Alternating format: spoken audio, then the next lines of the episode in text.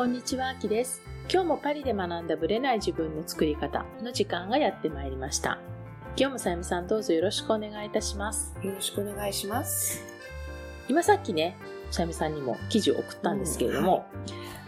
身長をね、10センチ手術で伸ばしたというお医者さんの話っていう。でね、この方はお医者さんではい。167センチだった身長を177センチに伸ばしたという30歳のお医者さんがいて、まだそんなにお年っていうわけではないんですね。まだはお若い方、はいまあ逆に若いうちの方がいいのかもしれないですね。なんでしょうかね。わかんない。その辺のね、うん年齢のことは書いてないんですけど、彼はアルメニアに行ったと。うん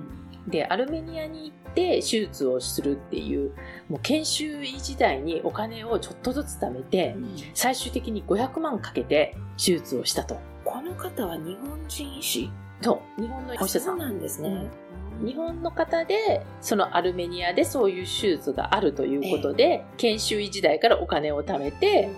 で、27歳の時に受けたんだそうです。すごい。で、もともとこの身長を伸ばす手術は、はい。旧ソ連時代に確立されてたんですって。うん。で、そのアルメニアで、その技術が入ってきて、はい。で、そういう、まあ、有名なお医者さんがいて、そこでやってもらうっていうことをしたと。で、最終的には麻酔をかけて、骨を折って、うん。で、なんかこう、固定器みたいなのをくっつけて、で、1ミリずつ、その固定器を伸ばすことで、ちょっとずつちょっとずつ骨を伸ばしていくんだって。骨って折ったらまたそこが再生しようとするから、それをうまく利用するっていう感じなんですか？そうだと思いいますね。そう。ああ、すごい。だけど、なんかその、メタルみたいな、うんあの、骨髄内になんかチタンを入れてるらしいんだけど、それは挿入したままなんだけど、その固定器っていうのははもちろん終わった後外せるっていう。だから骨が固まるまではその固定をしていて、えっていう感じなんですね。えだから、最終的には、傷は残っちゃうんだって。その、足に。そう。で、彼は、確か、太ももとふくらはぎの方で5センチずつ伸ばしたっていうふうに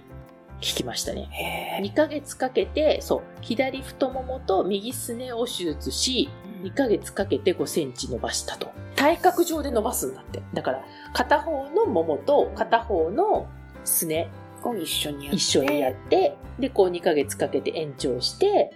で、それが終わった後3回目の手術で、骨髄のそのあれを残しながらうん固定器を外すっていう、結局で4ヶ月半かけて。すごいですね。でもなんかお写真をね、うん見ると、足がすごい細いんですけど、そう。これってもしかしたら歩けなくなるから筋肉が落ちるとか。まあ、この4ヶ月の間は歩けなかったんじゃないかなと。筋肉落ちちゃった感じですよね。ねでも、、身長が伸びたというよりは足を伸ばしたから、うん、その分細くなっちゃ。細くなったりとか、まあ、バランス的には足長になりますよね伸びち。ゃったんですよね。伸びちゃったんですよねね。でも、彼が何が辛かったかっていうと、その全身麻酔だったからうん、吐き気がすごくって、食欲が全然なかったとか、後半になったら良くなったけどっていう感じで、その痛みっていう話は全然してないんですよね。そう。だから、膝下だけ伸ばすとバランスがね、悪くなったりしませんかとか言ってるけど、まあ、女性だってハイヒール履くから、なんかそういう感じであんまり違和感ないですよ、みたいな。うん。でも彼はこの活動を経験として、まあ、YouTube とかに上げて、えで、そういうことできるんだよってことを伝えていきたいとえいうふうに言ってましたね。で、記事的にはね、モテたりしますか？みたいな言ってるけどええ、別に変わんないっていう。でもそんなになん結構イケメンそうそうそう、素敵な感じのね、ねで、お医者さんっていう感じで、まだ30歳だから若い方だと思うんですけど、なんかこういうのやっていくって言って。すごい。ね。でも、ね、こういうことができるんだよって知っておくことで、一般の人も、もうどうしても身長が低すぎて悩んでるとかだったら、こういう手段もあると。そう。で、私がね、なんで本当今日取り上げたかというと、私身長が伸ばせるって発想がなかったんですよ。だから、例えば、世の中で物理的に変えられないことってあるじゃないですか。はい。だけど、それ以外の願望は変えられるっていつも言ってたんですね。で、その時の事例でいつも、今私が180センチになりたいと思っても10センチ伸ばそうと思っても無理ってそれはもう物理的なものは受け入れなきゃいけないって思ってたけど、この話を聞いたらそうでもないのかもってちょっと思ったんですよ。ね。だから、身長って変えられない、ほら、顔はね、例えば整形とかであるかもしれないけど、ね。うん、身長はさすがに無理だろうと思ってたら、うん、あ、できるんだっていう発想の転換 ?10 センチとかまでいかなくても3センチとかだったらあんまり靴なくいけそうな感じじゃないですか？ねだってちょっと3センチ、5センチヒールが履けるくらいの身長が、ぺったんこでもできるって言ったら、それだけでいい人も多分いっぱいいると思うんですよね。そう。でこの方は167だから多分もうちょっと高くしたかったっていう感じだと思うんですけど男性としては167センチってそんなに大きい方ではないですね。私よりちっちゃいからね。そう。そうそううちの長女が166センチだから同じぐらい？ね。そう。でもあのぐらいのね、男性って私いると思うんですよ。日本だとね。と思いますよ。うん、日本だと。フランスでも時々ちっちゃいちっちゃい子いますからね。うん、でもまあその辺はほら、女性の整形と一緒で、うん周りがどう思っても、本人がそれをしたいと思ったら、やっちゃうじゃないですか。と誰も止められない。止められない。はい、そう。で、この先生はね、皮膚科の先生らしいんですけど、そう。だから、ご本人はいろいろ感じたと。ただ、彼が言うには、やっぱりその足に傷が残るから、女性の場合はそれが嫌な人もいるかも、と言ってました。うん、なんか、彼が手術した時にちょうどドイツから5センチぐらい伸ばしたいっていう方が来たというふうに言ってたんだけど、まあ、自分は、まあ、実際に傷も見せてますけど、男性だから気にしないけど、まあ、女性だとね、スカート履いたりして足を出したりするから、嫌だなと思う場合もあるから、まあ、その辺はちょっと気をつけた方がいいかもしれませんね、と言ってたんですけど、はい、はい、そういうことでね、テクノロジーがね、また皮膚科の先生だからその皮膚の部分をどうやって傷をなくすかっていうところを、ね、また技術の方にね、行くかも、はい、知れないので、はい、だからね、やっぱり自分が案外もう無理だよねと思ってることが、今のテクノロジーでは無理じゃないかもしれないっていうね、ねことを知るだけでも、ちょっと面白いかなと思って、今日ね。ねうん、はい。ゲンさんってね、GEN で調べたら YouTube とかなんかいろいろ発信したりしてるみたいなので、うん、よかったら見てみるといいかなと思います。はい。はい。それでは本編スタートです。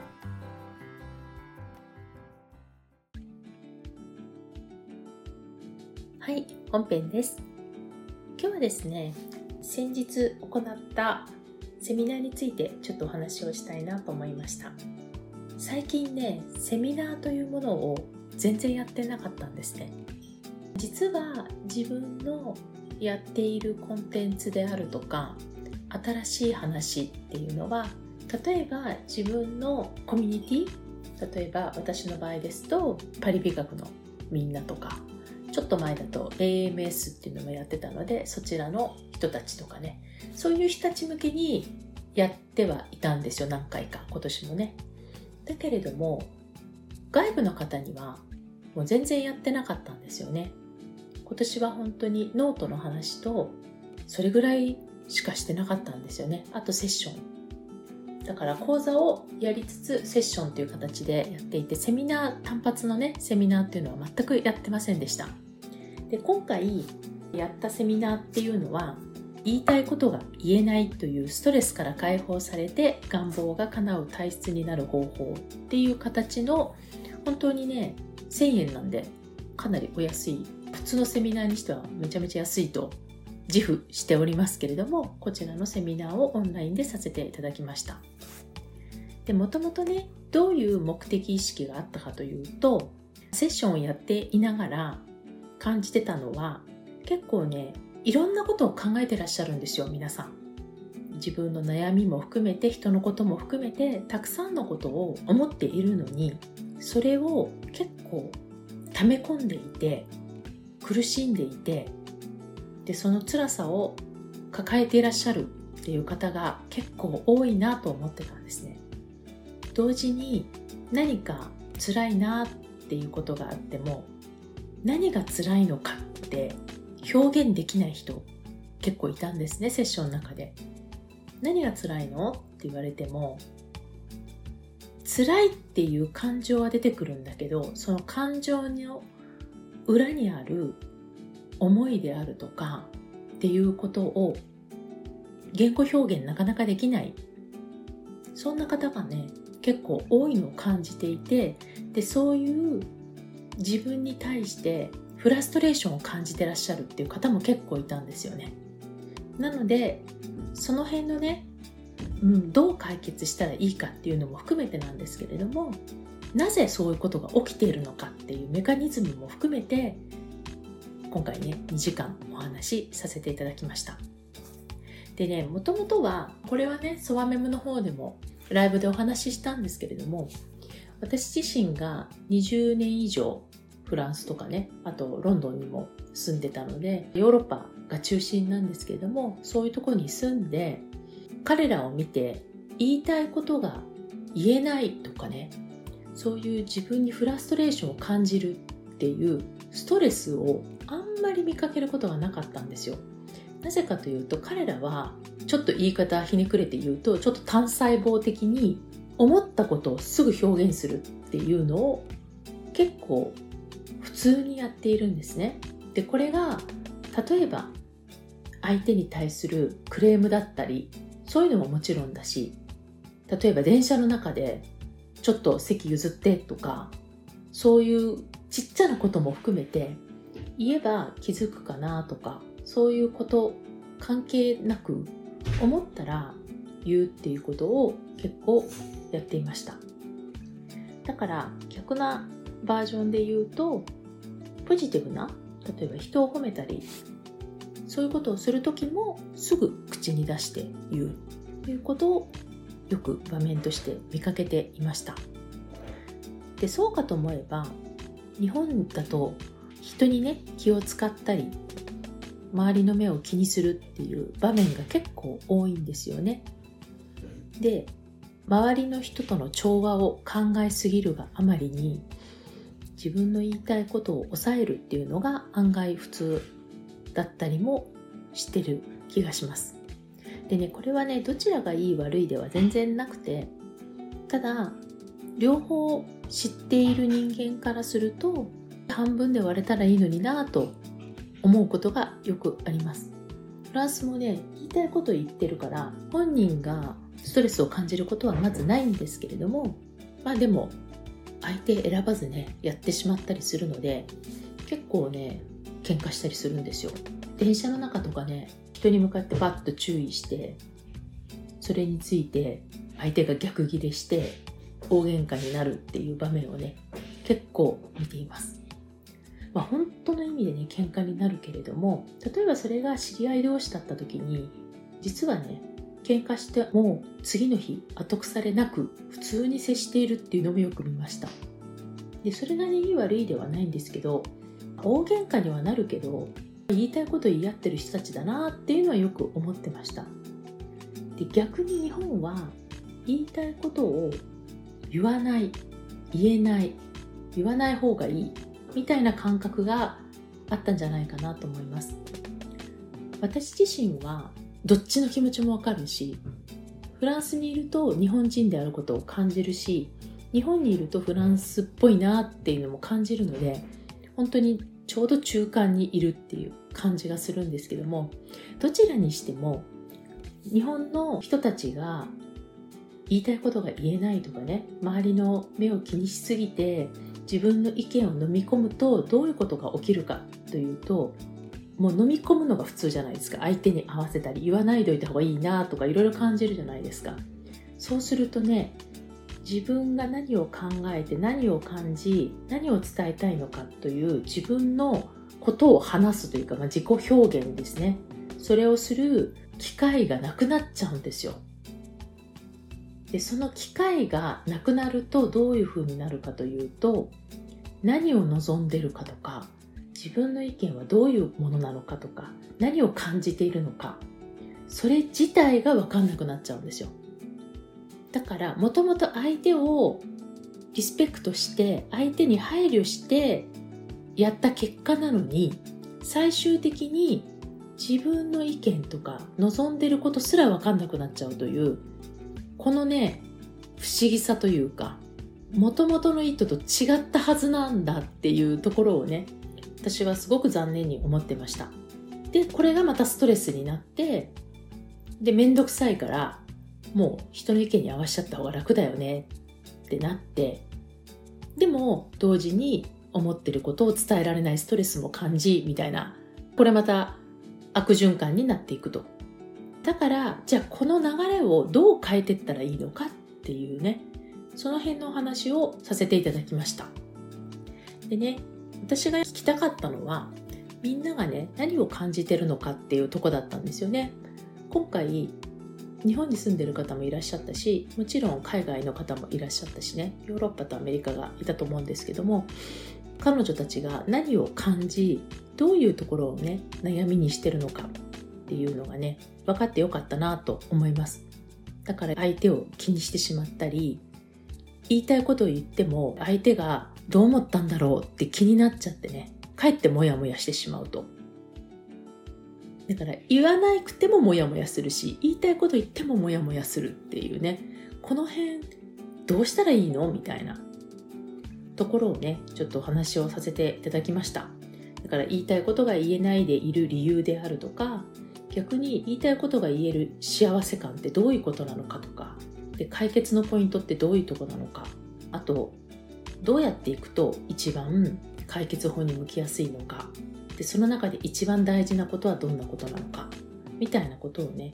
お話ししたつもりです、まあ、もちろんね終わったばっかりでみんながねクールダウンした後何を感じたのかこれからどういうアクションにつなげていくのかっていうところはね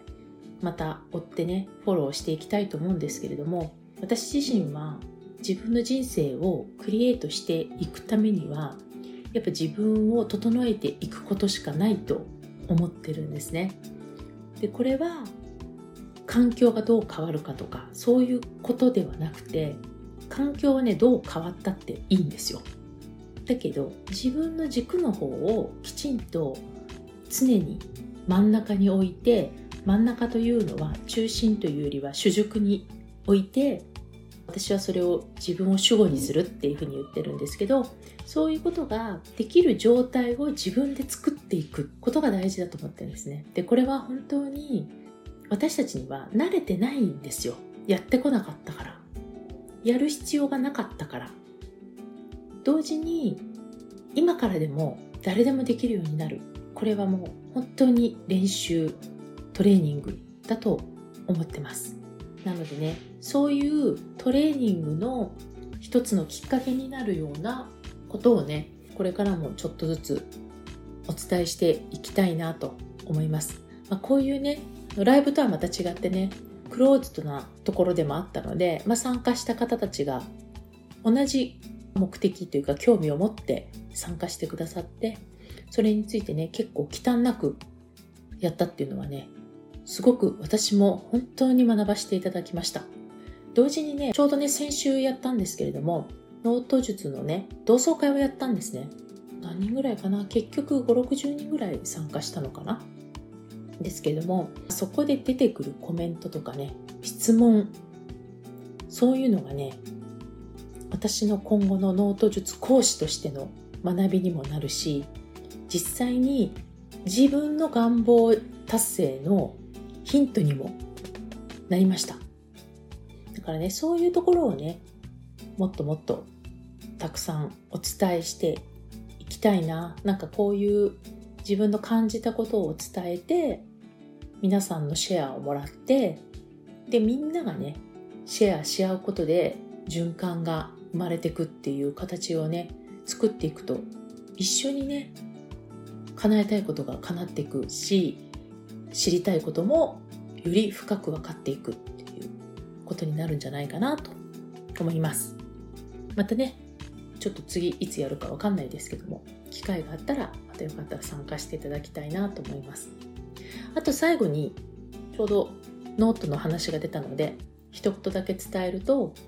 ノート術がね、11月から、本講座だけですけどね、養成講座は別なんですけども、本講座は3回とも録画配信になりました。まだね、録画は撮ってません。これから撮るんですけども、撮ってまあ、今までね、過去出てきた質問も全部込み込みで、録画を撮ろうと思ってます。なので、好きなタイミングからスタートできるという形を作っていこうと思ってます。もちろん、送りっぱなしだとね、コミュニケーション取れませんし、皆さんの質問に答えられないので、逆にね、月2回時間をとってグループセッションというかコンサル的な形で質問会をしてで皆さんのこう不安なところとかをねそこで解消できたらいいなと思ってます。養成講座はね今まで通りやりますし変わらないんですけどもノート術はまず一つのトライアルとしてね録画配信をさせていただいてただ12月はもう日程出てますけれども一応ねオンラインになっちゃうと寂しいっていう方ももしかしているかもしれないので12月は普通の講座をあの3回日程をね固定した日にちでやっていこうと思います。こんな感じでね自分も新しいコンテンツとか形態をねこれからどんどん考えている最中なのでよかったらノート術に関しては興味があればぜひ参加していただきたいですし養成講座もねノート術をやってる人から、まあ、全ての仕組みが一気に分かったっていうね声をいただいたりしてますのでより加速したい方は講師の方もぜひぜひご検討いただきたいと思います。それではまた次回お会いいたしましょう。ありがとうございました。